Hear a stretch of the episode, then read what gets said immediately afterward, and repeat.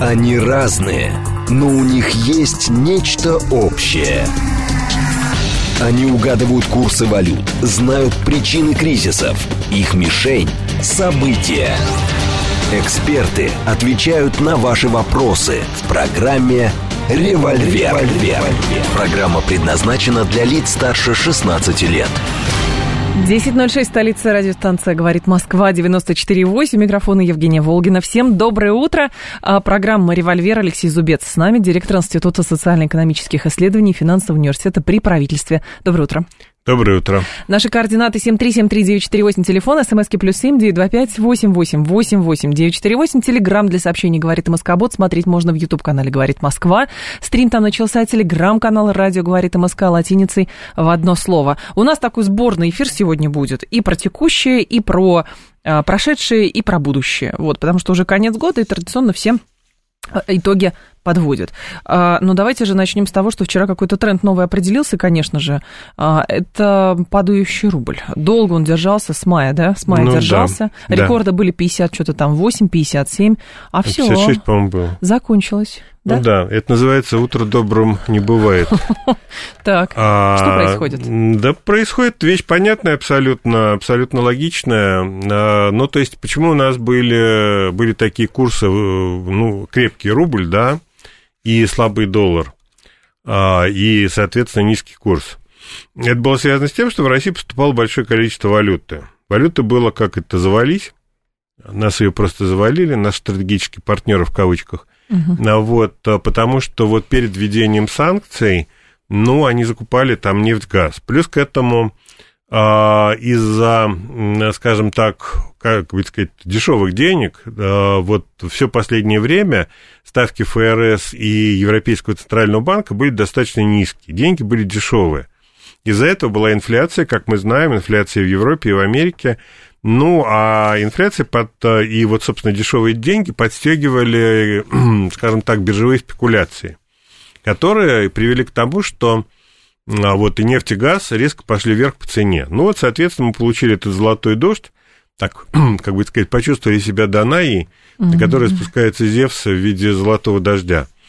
А вот, а, но все кончается, соответственно, на ФРС и Европейский центральный банк подняли ставки, а дешевые деньги кончились, спекулянты перестали спекулировать с нефтью и газом, Европа и Америка двинулись к рецессии, ну и к рецессии, к серьезному торможению экономики, и результатом этого стало то, что а, в общем, вот на рынке началась какая-то вот коррекция, да, в том числе и сырьевом, и не только вот нефтяном, это касается и металлов, и зерна того же самого и так далее.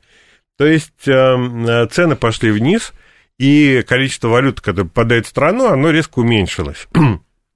Ну, одно дело, когда там нефть там около 100, другое дело, когда там сорт Юрлс торгуется по 50 с чем-то долларов 55, за баррель. 56 там, 50, да. 55, 56, где-то так.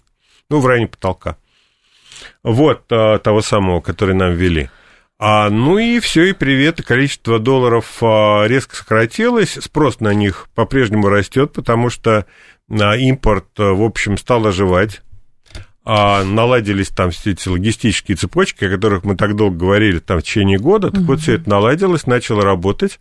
Плюс к этому там Новый год, новогодние подарки, которые по большей части импортные. А вот, плюс к этому кто-то собрался за границу. Не очень много, но тем не менее, вот мы увидели, как из-за снега там а в Египте застрял там тысяча россиян, да, вот и ждали там, пока тут мы разгребем снег, ну так далее. То есть в любом случае есть количество людей довольно значительное, которое собирается и отдыхать, и, и уже отдыхает. Ну и спрос на валюту тоже из-за этого растет. Соответственно, мы получаем вот эту историю с недостатком валюты, предложения валюты и большим спросом. Ну, нормальной реакцией любого рынка является, ну вот, повышение цены. Что мы и видим. А что будет дальше, ну, посмотрим, в какой степени. У нас всегда начало года это налоговый период, и а, компании занимаются тем, что просто продают э, валюту для того, чтобы платить там налоги.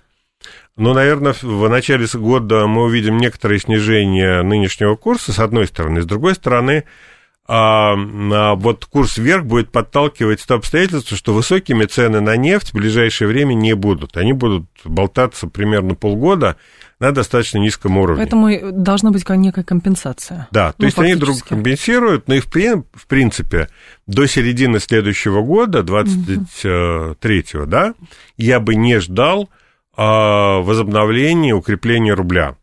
То есть рубль будет слабым, курс довольно высоким. Но это вот то, к чему надо приготовиться. Наша оценка интервальная вот по курсу на следующий год 75-85, где-то так. Мы будем надеяться, что ближе к нижнему интервалу, но кто его знает. А, доллар поднялся выше 69, данные Мосбиржи, евро выше 73, тоже данные Мосбиржи, которые сейчас приходят по лентам. Ну, вот, а, надо торгов. понимать, что у нас конец года – это традиционное время биржевых спекуляций. Ага. То есть каждый год у нас доллар растет. Ну вот там в силу этих причин, о которых я сказал, плюс еще там конъюнктура, локальная конъюнктура ну, да. рынка, это у нас каждый год бывает. Ну, поэтому вот надо, как это, паниковать не надо, надо просто дождаться Нового года, надо его встретить. Угу. Вот, а потом посмотреть, куда пойдет доллар уже в новом году. И там ну, я думаю, что пойдет вниз. Нет. И там смотреть уже И там смотреть, да, что вам надо. Вы хотите долларов или или вам они отвратительны, да? Если отвратительно, то Купите выберите... сжечь. Купите сжечь. Как некоторые нам тут предложили. Да. В пересменок. А, по поводу инфляции. Есть эм, данные Центрального банка. Во-первых, Эльвира Набиулина говорит, что годовая инфляция в ближайшие месяцы продолжит замедляться. Весной может опуститься ниже 4%. При этом есть еще инфляционное ожидание граждан. И тут цифры совсем другие. Граждане говорят, что Значит, э, пока сейчас э, инфляционные ожидания на год вперед в декабре замедлились на 0,1% пункта до 12,1. Это исследование Инфом, выполненного по заказу Банка России. Одновременно наблюдаемая населением инфляция в декабре резко снизилась до 16,3-17,6. При этом а Набиулина говорит про 4%. Давайте разбираться, так все-таки сколько и что стоит? А, значит, смотрите, народ всегда видит инфляцию выше, чем она есть на самом деле, потому что когда вы идете в магазин, вы не смотрите на, там, я не знаю, на все, на все товары подряд, вы смотрите там на какие-то товары, которые ну, вы покупаете. Да. да, это во-первых. Во-вторых, а что вы запоминаете? Если вы прошли мимо полки товаров, где ценники не изменились, а потом увидели там, я не знаю, там какой-нибудь йогурт или молоко, или там творог, а, который рублей. подорожал, угу резко, то вы запомните как раз этот творог, а не там 100 других позиций, по которым цены не изменились.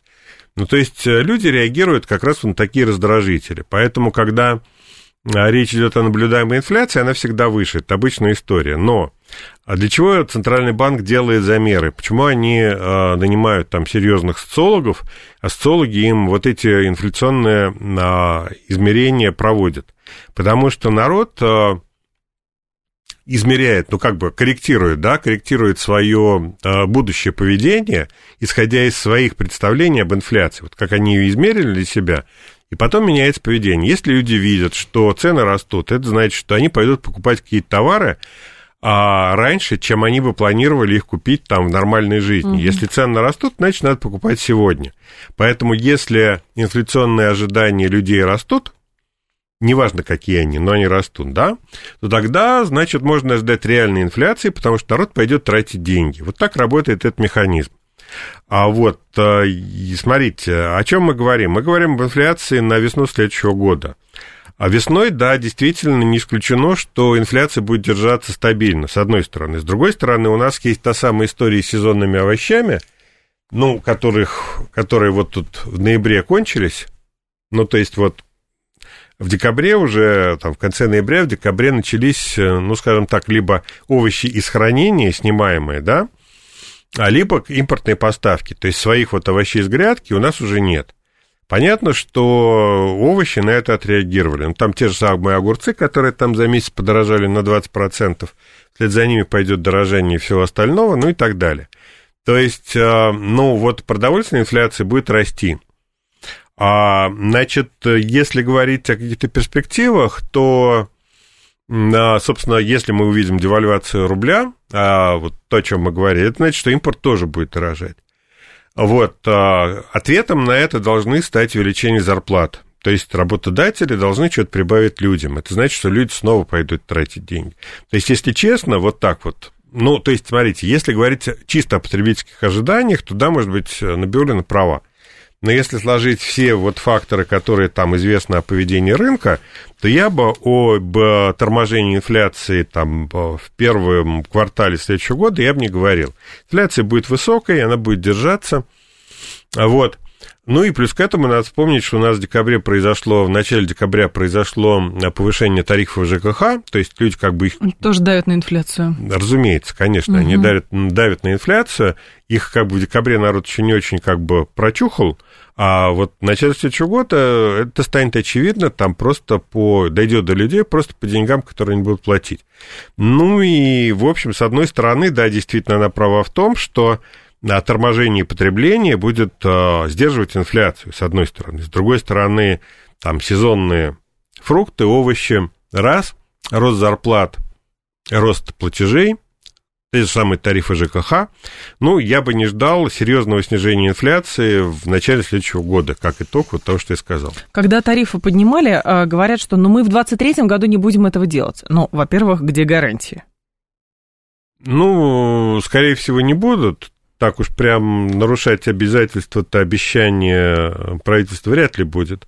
Но, во-первых, мы же говорим сейчас в начале года, когда эта инфляция ЖКХ, да, она будет как бы всем понятна и заметна. Угу. Ну и потом а, мы же понимаем, что есть там другие способы повышения цен, а, которые не связаны с тарифами.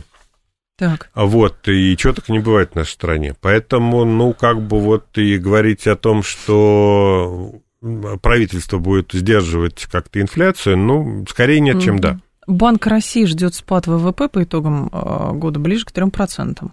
Допускает меньший спад при благоприятных условиях. Что есть благоприятные условия с учетом введения потолка цен на нефть и вот потолка цен на газ? Это новые тоже вводные. Да, это новые водные.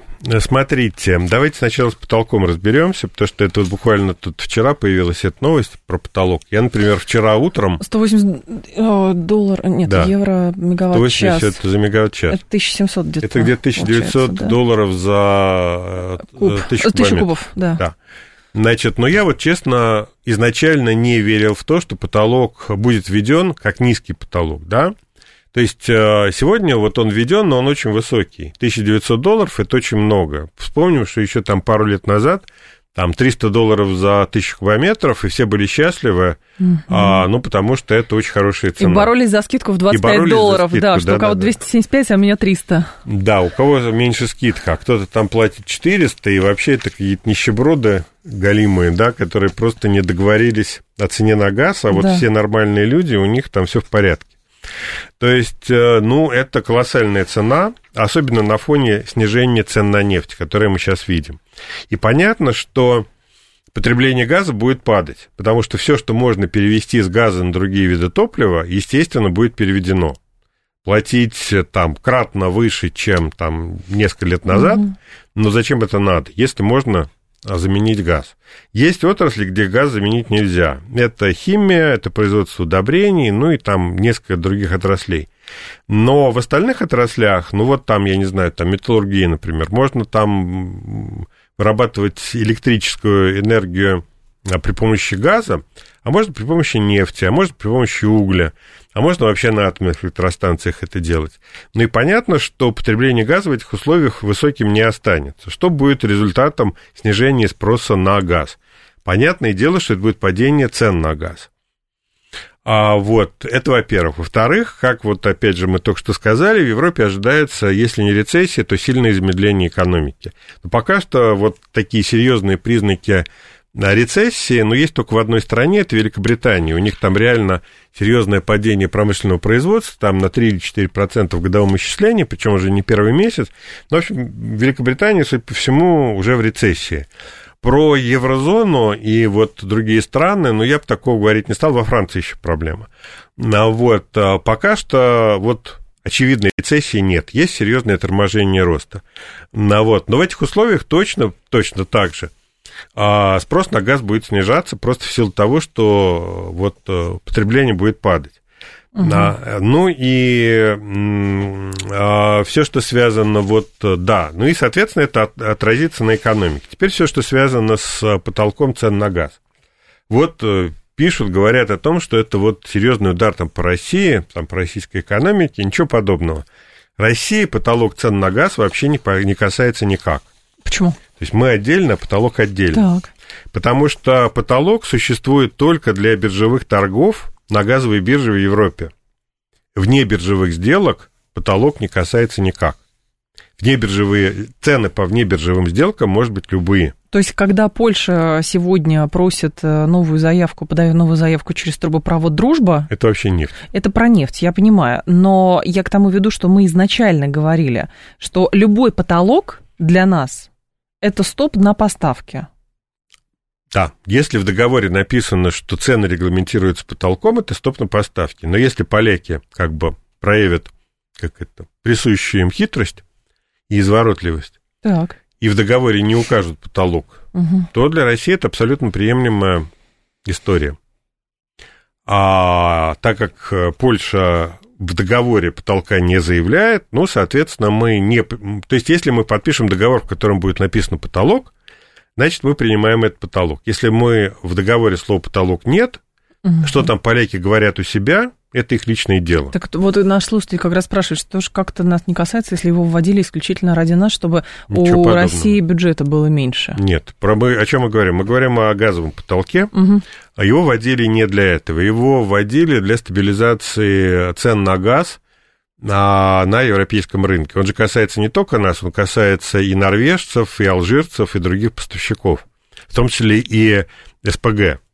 А, он тоже касается, потому что, ну, вот когда контракты самого СПГ, там, жидкого, да, которые везут там по морю в танкерах, да, там вот это потолок сюда не относится, но его, когда регазифицировали и закачали в трубу, и газ пошел на, и торгуется на бирже, то вот да, в этом случае потолок на него распространяется. Так вот, потолок касается не только нас, он касается всех поставщиков – и задача, которую ставила перед собой Еврокомиссия, это сдержать цены рост, э, рост цен на газ. Угу.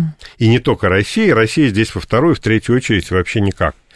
Напрямую российские компании на газовой бирже не торгуют.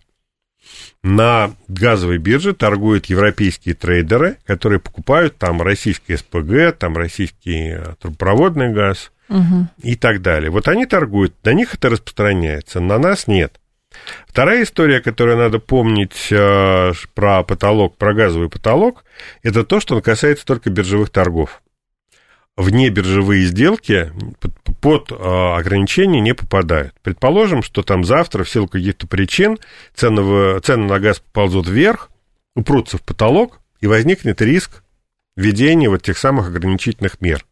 Что сделает любой нормальный трейдер, торгующий газом? Он уйдет с биржи, и продаст свою партию по внебиржевой сделке а, и на внебиржевом рынке. Причем это э, э, самое удивительное, Алексей Николаевич, что европейцы изначально, а, отказываясь э, от длинных контрактов с «Газпромом», говорили, а мы биржу создадим, и будем на бирже торговать. А теперь они же сами своими же руками, которыми создавали биржевую торговлю... Они убивают. Они потому что биржа убивают. с потолком – это не биржа. Да. А, и понятно, что, предположим, что вот газ на бирже подбирается к потолку, и как отреагируют торговцы газом? Они уйдут с биржи и будут заключать небиржевые сделки. Что значит это для биржи? Это значит, что цены на бирже резко пойдут вверх. Чудес не бывает. Если количество товара на бирже падает, а спрос uh-huh. есть, но цены будут выше, там, сильно выше потолка. Ну, или упираться в потолок, и тогда вообще торговать никто не будет. Ну и так далее. То есть, по большому счету, я не очень понимаю, о чем думали те люди, которые вводили вот а, этот механизм. Ну, наверное, это чисто психологическая история, угу. которая должна успокоить там трейдеров и сказать, что вот там 1900 а, а, евро, там, доллар, я не помню, долларов за тысячу кубометров – это предел. Вот выше не надо ходить ниже торгуете. И почему американцы, там остальные, там поставщики, ну, не стали протестовать, хотя американцы, например, могли бы эту историю торпедировать. Но американцев достаточно ресурса для того, чтобы добиться своего в Европе. Ну, просто потому, что поставки газа из Соединенных Штатов укладываются в цену ниже потолка. Поэтому они не стали противодействовать этой инициативе. Ну, то есть это вообще ни о чем. А если так вот про российские дела, ну, это вообще никак, потому что нас не касается, потому что, ну, во-первых, а, как я уже сказал, Россия напрямую на бирже не торгует, а во-вторых, очень многие наши поставки это поставки прямые вот там потребителям, там конкретным ну, да. а, компаниям, которые в свою очередь там перепродают газ там коммунальным предприятиям, промышленным и так далее. Наш слушатель говорит, а кто-нибудь э, когда-нибудь может внятно объяснить повышение тарифов? Почему в Союзе электричество десятилетия стоило 3 копейки за киловатт, а сейчас мы имеем индексацию каждый год? Ну, в этом году индексация ниже инфляции. Да, смотрите, в чем дело. Значит, если мы говорим о Советском Союзе, то в Советском Союзе был общий как бы кошелек да, то есть вот бюджет был общий, из него там перераспределялись деньги, народ получал не очень большие зарплаты при советской власти, но за, в ответ на это он получал бесплатную воду, фактически бесплатную, там бесплатный газ, а, бесплатные квартиры, кто там получал их от государства на работе и так далее. То есть была масса бесплатных льгот, бесплатный вывоз mm-hmm. мусора, ну и так далее. А вот, вот поэтому электричество стоило дешево. Когда, значит, советская власть прекратила быть, а, было принято решение о том, что для того, чтобы вот внутри как это расшивать эти потоки, разводить, каждый должен платить за вещь, сколько она стоит на самом деле. И тогда вот стали считать э, энергетику, сколько стоит там мощности, сколько стоит топливо, сколько стоит э, там ремонт, э, сколько стоит там э, реконструкция и так далее, инвестиционные и так далее потоки. Надо понимать, что сегодня российская энергетика – это частный сектор, а не государственный сектор. И э, понятно, что частники за свою работу хотят получать ну, нормальные деньги, которые отражают реальную стоимость тех услуг, которые они оказывают. Плюс к этому необходимость модернизации энергетики. А в 90-е и 2000-е годы хватало запаса, оставшегося от Советского Союза, советской власти. Значит, в середине 2000-х годов мы обнаружили, что советские фонды изнашиваются, их надо модернизировать. Новые котлы, турбины, а, линии электропередач, трансформаторы, все это стоит денег. А вот, ну и надо искать эти деньги, понятно, где в тарифе. Поэтому вот такая история с коммунальными тарифами, потому что просто реально надо поддерживать в нормальном состоянии те предприятия, которые обеспечивают функционирование коммунального сектора. Другое дело, что возникает вопрос, очень часто возникает вопрос, насколько обоснованы а, те расходы, которые с нас берут, там, условно говоря, за вывоз мусора, там, за отопление или за что-то угу. еще. Потому что, ну вот у нас, или там коммунальные службы, вот в квартале, где я живу, там все чисто. Но вот если там... Я, там отъехать чуть-чуть, Отъехать да? чуть-чуть, выясняется, что у нас, ну, вот там на севере Москвы я там обнаружил, что такое впечатление, что там вообще дворников нет. Но там перебраться через проспект Мира был, вчера было большой проблемой, потому что там переходы подземные были просто занесены снегом угу. и не чищены ну и так далее. То есть масса проблем и вопросов, куда уходят наши деньги. Да, действительно, есть такая проблема, но то, что индексация тарифов, а, она обоснована, сама индексация, ну да, у нас действительно теперь а, частных, э, частный бизнес э, доминирует в, в оказании коммунальных услуг. Причем не просто частный бизнес, но он же и монопольный, особенно если мы говорим про Э, как раз монополии, я имею в виду там энергетический сектор, да-да-да, вот это все. Там регулируемые тарифы, они регулируются на инфляцию, и в этот раз, вот в этом году, у нас а, рост тарифов ЖКХ, он ниже инфляции. Посмотрим, вот та индексация, которая была, она ниже инфляции. Но вот наш слушатель написал, у меня пиковый тариф вырос на 26%, ночной на 39%, в среднем на 18%. Ну, данном Смотря случае... где, вы, правда, не говорите, что, что это там, это да, Москва, на что, на электричество, это область, что, ли? что это? Да, электричество, да-да-да, на электричество. Ну, разбираться надо. Я вот так не готов говорить о стоимости а, на коммунальные вот услуги в, част... в области энергетики. Разбираться надо, что там происходит. Но, в общем, да, действительно, индексация связана с инфляцией. Алексей Зубец с нами, мы после новостей продолжим. Они разные, но у них есть нечто общее – они угадывают курсы валют, знают причины кризисов. Их мишень – события. Эксперты отвечают на ваши вопросы в программе «Револьвер». 10.35, столица, 36 уже радиостанция «Говорит Москва». У микрофона Евгения Волгина, Алексей Зубец с нами, директор с э, Института социально-экономических исследований и финансового университета при правительстве. Мы с вами продолжаем. Андрей спрашивает, существуют ли какие-либо способы регулировать инфляцию без повышения тарифов? Существует масса способов регулирования инфляции. Ну, понятно, что директивно можно просто устанавливать цены да. в магазинах. А если как бы не применять такие вот советские методы, то монетарные методы, если вы повышаете ставку, кредит на рынке а, повышается в цене, а денег меньше в экономике, соответственно, народ меньше тратит денег на товары, и инфляция падает. Ну, собственно, об этом, наверное, и говорил Набиулина. Вот в первой части мы эту тему обсуждали. Почему она считает, что инфляция будет падать? Ну, просто потому, что денежная масса, вполне возможно, в, первом, в первой половине, в первом квартале следующего года, по ее мнению, сократится. Я говорил, что помимо денежной массы, есть там другие факторы, такие как там сезонные овощи, там девальвация рубля из-за нефти, ну и так далее. Угу. Ну вот, но в принципе, да, существует в мире масса способов регулировать инфляцию. Другое дело, что они все не полезные. А, то есть, э, ну, советская власть, понятно, чем кончила, из-за того, что она регулировала цены. В большой степени из-за этого. Ну вот, а если мы сейчас там, ну, скажем так, зажмем денежную массу, повысим ставку и уменьшим количество кредитов, которые получают люди, ну, что из этого выйдет? Выйдет торможение экономики снижение уровня жизни граждан. Да, но инфляция будет низкая. Угу. А по поводу еще э, западных а, тоже состояний. Наши слушатели, кстати, пишут, это к вопросу о фондовых индексах еще, а наши слушатели пишут, что нам каким-то образом нужно сдержать курс, иначе если доллар будет выше 70, то э, велик риск переноса Запада инфляции к нам. Не очень понимаю взаимосвязь, может, вы объясните?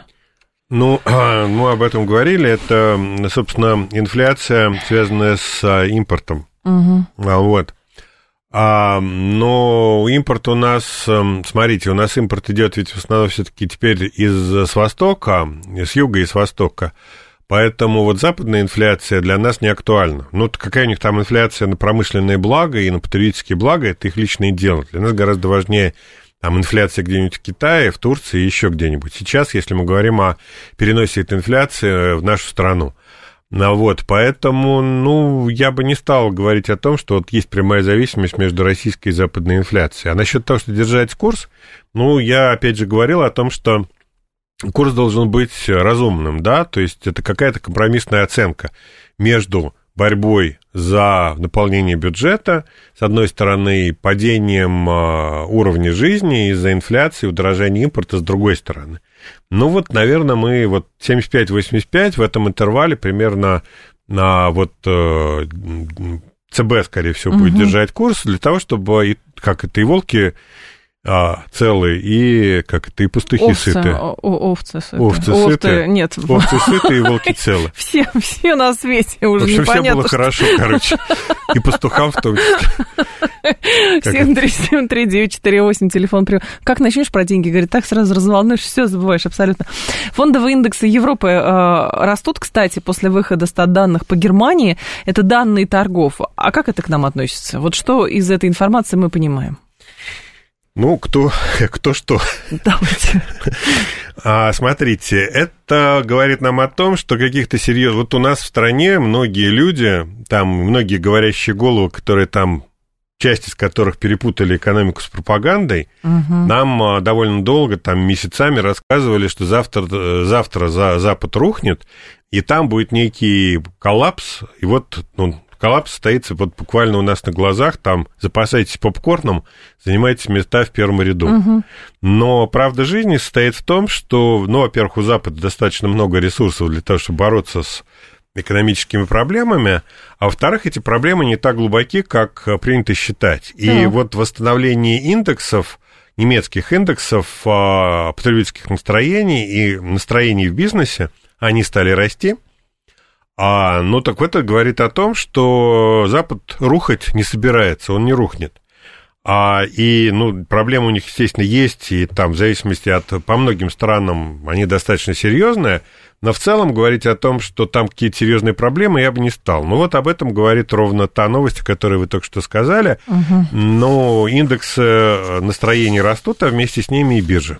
Но тут высказался еще Алексей Пушков в своем телеграм-канале. Он говорит, что у западного мира единственный шанс сохранить свое господство в условиях, когда его ведущие страны смещают с первых позиций мировых экономических рейтингов, это прибегнуть к неоколониализму нового типа. Привел в пример публикации CNBC. Э, Индия к 30 году может стать третьей экономикой мира, потеснив Японию и Германию. Так и будет постепенно, медленно, но неуклонно происходить вытеснение центров мощи западного мира с первых позиций. Чисто экономический неоколониализм возможен?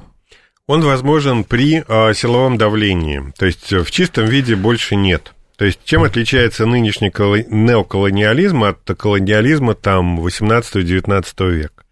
В э, 18 веке или в 17 веке а, а, те же самые англичане, добравшись до Нового Света, принесли а, свою цивилизацию, культуру в Новый Свет. Да, понятно, индейцы пострадали, а, а, жители Нового Света, но для тех людей, которые вот туда переселились а, и использовали те ресурсы, которые там есть, это было благо. То же самое касается Индии. Да, действительно, англичане там натравили, натворили Э, массу кошмарных вещей в Индии, там геноцид местного народа и так далее. Угу. Но тем не менее, нынешняя индийская вот страна, цивилизация, это результат там очень серьезного а, воздействия колони... колониальной державы, да, метрополии а, Великобритании. И э, да, действительно, вот наряду с э, серьезными минусами колониальный статус для Индии значил очень много в части развития. Да. Но сегодня а придать какие-то положительные стороны колониальному развитию, колониальному статусу Запад не может. У него больше нет того преимущества, которое обеспечивало а, вот возможность что-то делать полезное, там медицину создавать, строить там железные дороги где-нибудь там в колониальных странах. Чего этого нет? Они только каются. Вот Рютте вчера тоже премьер-министр Нидерландов сказал, простите, пожалуйста, за рабство. За работорговлю. Да, за работорговлю. Ну, как это? Извинения приняты. Ну. А вот, э, а, значит, э, то есть, э, то есть ничего хорошего Запад разве, развивающимся странам дать не может. А вот, и здесь просто теряется основание для вот отношений... Для экспансии. Для экспансии, для угу. отношений хозяин-слуга. Если такого нет, то у Запада остается единственный способ, то, о чем говорит Пушков, это силовое подчинение. А силовое подчинение будет встречать, понятное дело, активное ожесточенное сопротивление, тем более, что те же самые индийцы, они, ну, там есть там еще живые люди, которые еще помнят, как Индия была колонией, что это было ужасно плохо. Ну и возвращаться в статус кол... А китайцы очень хорошо помнят опиумные войны. Ну, опиумные войны были давно, как это ветеранов пока еще, как это, уже нет, угу. но для китайцев это огромная травма, то, что они были там несколько десятилетий, практически сто лет, колонии Запада, причем в особо циничной форме, когда их грабили, а, насиловали и унижали. И вот за это унижение, ну, они не то чтобы готовы мстить, но они точно готовы на допустить, чтобы оно не повторилось. А бельгийцев в Конго тоже можно вспомнить. Ну, тут надо просто думать... Правда, давно что, было, ну, да. Да, да. Тут надо просто помнить, что если в Конго культ борьбы с бельгийцами, то есть если в Китае есть вот национальный культ преодоления колониального статуса, но я просто не знаю, что думают конголезцы о бельгийцах. Может, они уже давно забыли и снова хотят превратиться в бельгийскую колонию. Не знаю, врать не буду. Но вот э, китайцы и индийцы точно нет.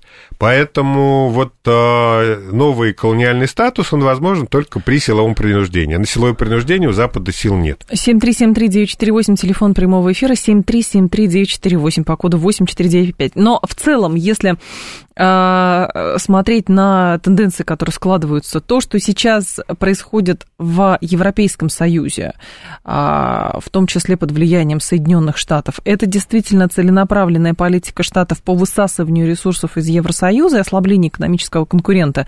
Или это мы так трактуем? Нет, это в чистом виде ослабление Европы, причем эта политика началась еще задолго, там, до 2014 года, и до всех там, ну и понятно, что задолго до 2022 угу. года, а во времена Обамы. Первый, кто, собственно, пытался превратить Европу в, как это, поле, полянку для выпаса американского бизнеса, это был Обама, который пытался еще много лет назад заключить а, транснациональный трансатлантический договор, который был торговый договор, который для Европы был а, крайне невыгодный. Тогда европейцам удалось отбиться.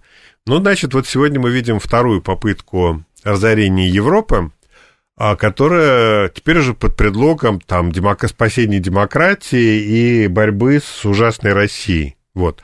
Ну и в этот раз сработало. Вторая попытка, как это, обратной колонизации Европы у американцев получилась. А, Еще Косачев говорит, что соглашение Евросоюза о поддержке углеродного рынка противоречит международному праву, дискриминирует, дискриминирует Россию. Говорит, что по информации Европарламента страны Евросоюза согласовали соглашение о поддержке углеродного рынка. Это же вот это нововведение, которое шло под эгидой зеленой повестки, да. что с 23 года страны должны будут платить какую-то еще углеродные пошлину, налоги, да. углеродные налоги, если товар, произведенный у них, а, повышает вот эту квоту Европейского Союза по углеродному следу. Да. Ну, это история, которая... А потом с людей такой налог. С людей за то, что они углекислый газ выдыхают? Ну, что-то в этом роде, да. Они как растения себя ведут. Да.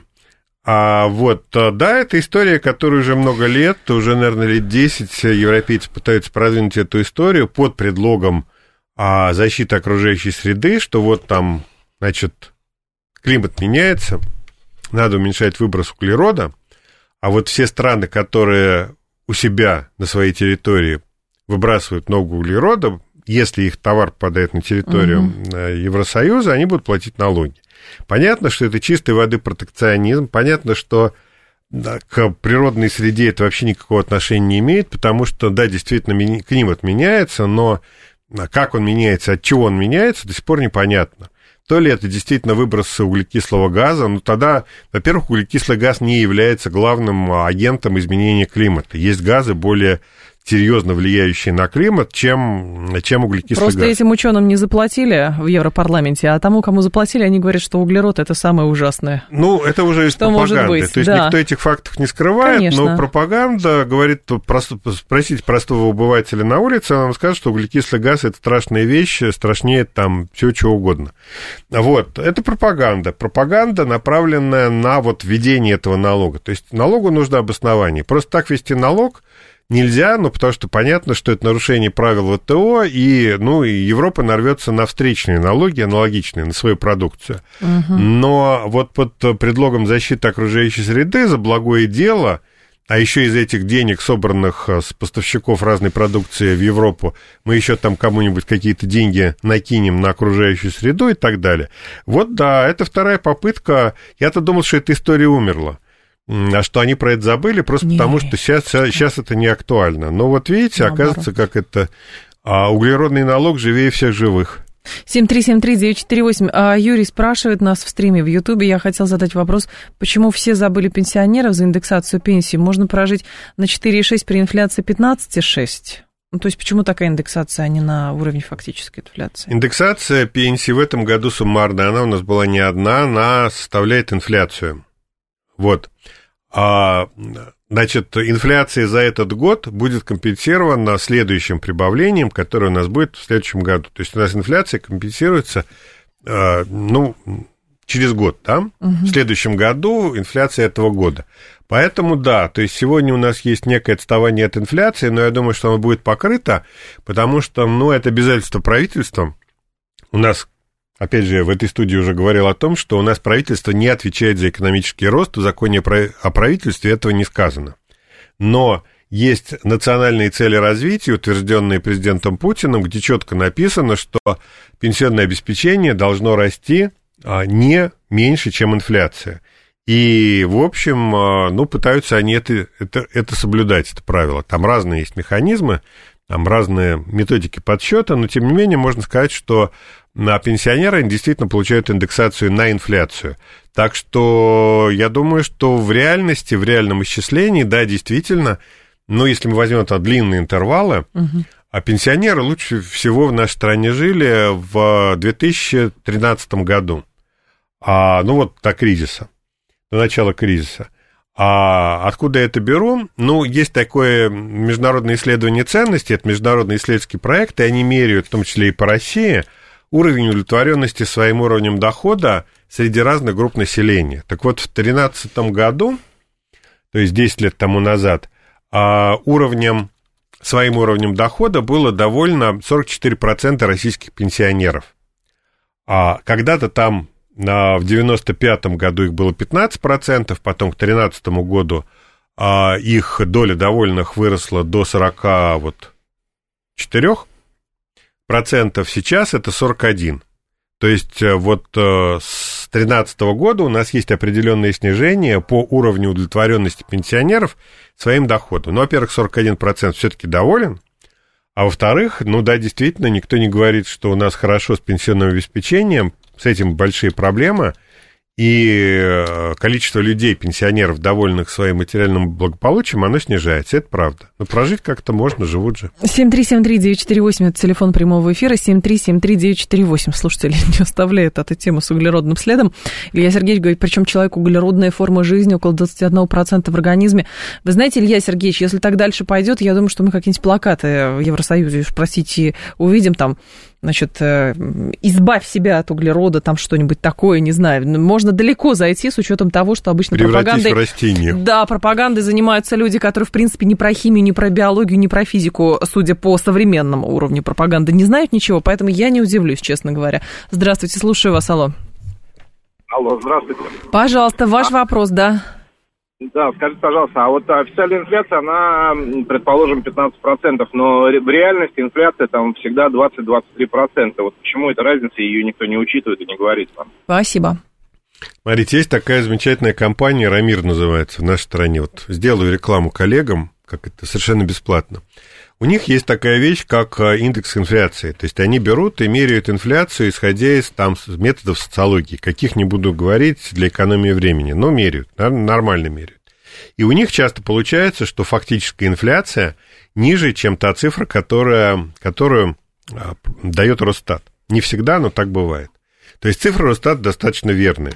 О чем, как я понял, как я понял, вы говорите? Вы говорите о том, что инфляция а, ну, во-первых, наблюдаемая инфляция, она всегда выше. Почему это так, мы говорили в первой части программы. А во-вторых, продовольственная инфляция, как правило, тоже выше, чем а, вот а, инфляция общая, да? Угу. Потому что до последнего времени у нас доллар был стабилен, основная часть потребительских благ были импортные, а цены привязаны к доллару. И, ну, соответственно, цены на промышленный ширпотреб, ввозимый в Россию, они были стабильны на протяжении там многих лет, менялись очень мало. А вот продовольствие росло в цене. Получилось так, что, ну, потому что продовольствие, оно российское, домашнее. А вот, и получалось так, что а, общий уровень инфляции ниже, чем продовольственная инфляция. Но в этом году ситуация ровно противоположная. Продовольственная инфляция в этом году ниже, чем инфляция в целом. Потому что а, подорожал ширпотреб, в первую очередь, который вот как раз импортный из-за того скачка, который у нас был в начале года. Вот там как раз э, рост цен примерно до 20 чем-то процентов, 24, если не ошибаюсь. А инфляция продовольственная там 9-10. Тоже немало, с одной стороны, но с другой стороны ниже, чем, прода... чем непродовольственная инфляция. Поэтому в этом году у нас ситуация обратная. 7373948, телефон прямого эфира. Слушаем вас. Здравствуйте. Алло. Алло. Не молчите, пожалуйста. Испугался человек, ладно, не хочет. А, так, еще кто-то из слушателей спрашивал, сейчас я прям найду это сообщение. Опять про счетчики, опять про счетчики. Так, инфляция без повышения тарифов, это тоже такое было. Давайте вас послушаем. Здрасте, алло. Алло. Здрасте. Пожалуйста. Ну, смотрите, занимаюсь э, электроникой, да, так. разнообразных телефоны, наушники, часы и так далее и тому подобное. Для понимания удешевления э, итоговых цен розничных, угу. ну, чуть ли не в половину да, потому что тот же самый Apple заходил, он считал, э, каким образом рекомендованная цена айфона была, скажем, в Америке 1000 долларов, у нас он считал ту же самую 1000 долларов из расчета 100 рублей за доллар, при курсе на тот момент 75. Понятно. Так. Сейчас тот же самый iPhone, который везется сюда, скажем так, параллельным импортом, mm. да, он заходит гораздо дешевле, исходя из доллара, то есть там для понимания, скажем, модель Samsung, имеющая рекомендованную цену 135 в России, Сейчас э, розничная его цена, да, там на маркетплейсах и так далее, и тому подобное, с онлайн-оплатой порядка 80 тысяч. Так, и Если выбрать делаем. оплату за наличной, получается вообще где-то 70 с небольшим. То есть, если взять 135 и 70 с небольшим, то мы получаем практически 50% вилку.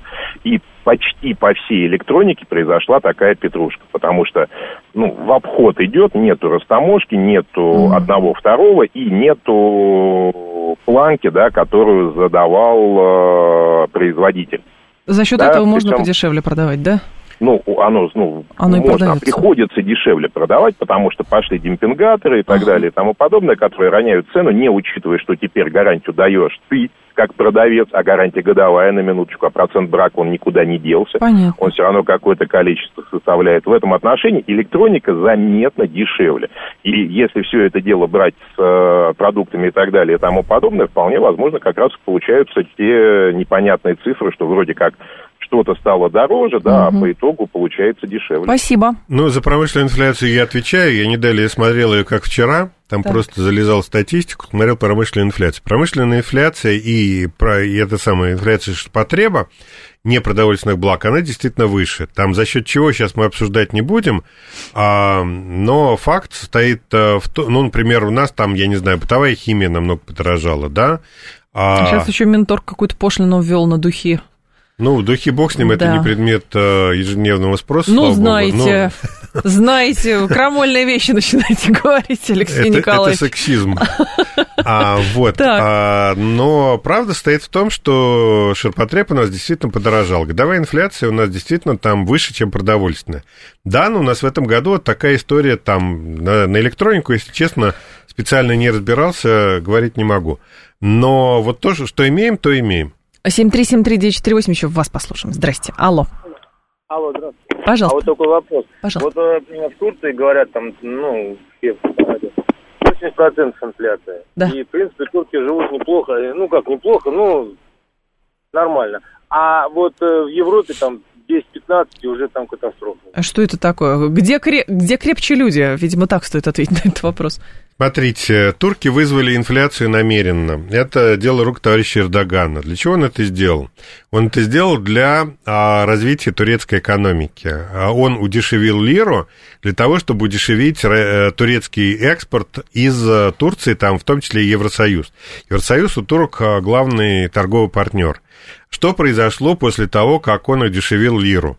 У народа стало много работы. Народ э, пошел на заводы делать э, ширпотреб, Все который на идет свете. Мгм. да, все и в Россию идет, и в Турцию, и в Турции на местный рынок, и Европу. То есть, да, у них инфляция, но при этом э, на- народ, экономика оживилась, экономика растет, растет достаточно быстро, в реальном исчислении у них там темпы роста чуть ли не там, 5 или 6 процентов, чуть ли не 10 процентов. И вот за счет этого, из-за того, что у людей есть работа, им платят деньги, да, действительно есть такие вот э, настроения, что все хорошо. При том, что там довольно дешевая еда еще к тому же. Да, и потом ведь турки же не все потребляют европейские товары. Ну, то есть для того, чтобы страдать от инфляции, надо а, покупать импорт. А если человек живет с местного рынка, ну, для него инфляция, а, которая компенсированная ростом его зарплаты, ну, она ему не очень интересна. Поэтому там все прекрасно. Ну, не прекрасно, хорошо. Неплохо. Ну, там существуют какие-то там проблемы. есть проблемы, да. да. Но Но тем не менее. как и говорят, что Эрдоган пошел на риск, а, чтобы провернуть такую схему. Может быть, удастся, кстати. Да, у него выбор этим летом, посмотрим. узнаем. Алексей Зубец с нами был, директор Института социально-экономических исследований и финансового университета при правительстве. Алексей Николаевич, спасибо, ждем вас снова. Далее у нас информационный выпуск. Я к вам в два часа вернусь.